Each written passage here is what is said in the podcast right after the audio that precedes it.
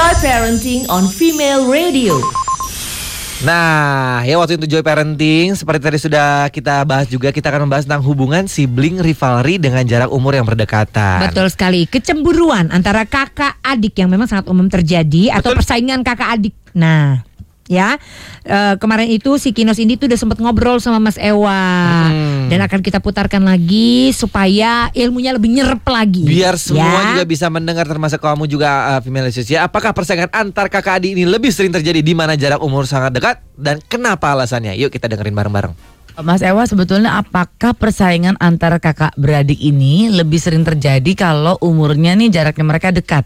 Kalau iya kenapa? Kalau enggak kenapa? Nah, Oke. Gitu Mas Ewa. Sebenarnya, sebenarnya terjadi di semua rentang usia ya. Jadi maksudnya nggak mau jarak dekat, jarak Heeh. jauh. Bukan berarti Cuma- harus deket ya. heeh. Iya, cuma lebih terasa ketika dua-duanya kira-kira masih kecil gitu. Jadi Mm-mm. belum yang salah, ih, dua-duanya belum ada kesabaran, Hmm, dua-duanya iya belum tahu kontrol diri. Masih Hmm. pengen Jadi disayang terus. Betul, konfliknya adalah dua-duanya butuh perhatian yang besar, Iya. sementara mereka tiba-tiba harus berbagi. Nah, Hmm. di situ biasanya lebih terasa kalau dua-duanya masih kecil. Tapi kalau lebih gede, biasanya satu lebih bisa diajarin buat ngalah atau nunda gitu.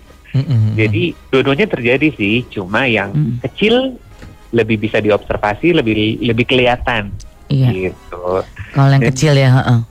Hmm, gitu dan itu biasanya uh, beda setahun, dua tahun lebih kelihatan karena yang satu baru dua tahun masih butuh perhatian banyak, Udah muncul. pendampingan, tiba-tiba harus sharing Iya. sama si adiknya.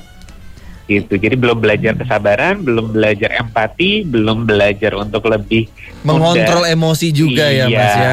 Iya, iya, kemampuan iya. sosial sama emosionalnya belum terlalu baik, udah harus Iya. sharing sama orang lain. Jadi istilahnya si sang kakak ini baru pengen puas-puasnya, eh udah muncul lagi newcomer baru. Ah. gitu nih apa nih adik gue muncul gitu kan ya. Baiklah.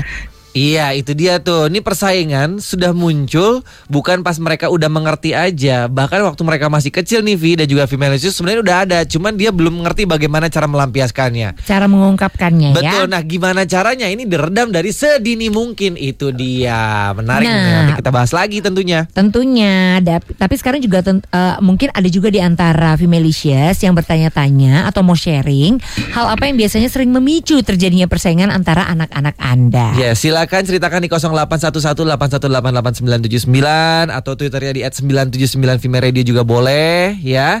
Karena nanti juga kita masih membahas sama Mas Ewa Bagaimana cara orang tua mengatasinya tanpa memihak pada salah satu anak Ya. Penasaran? Tetap di Joy Parenting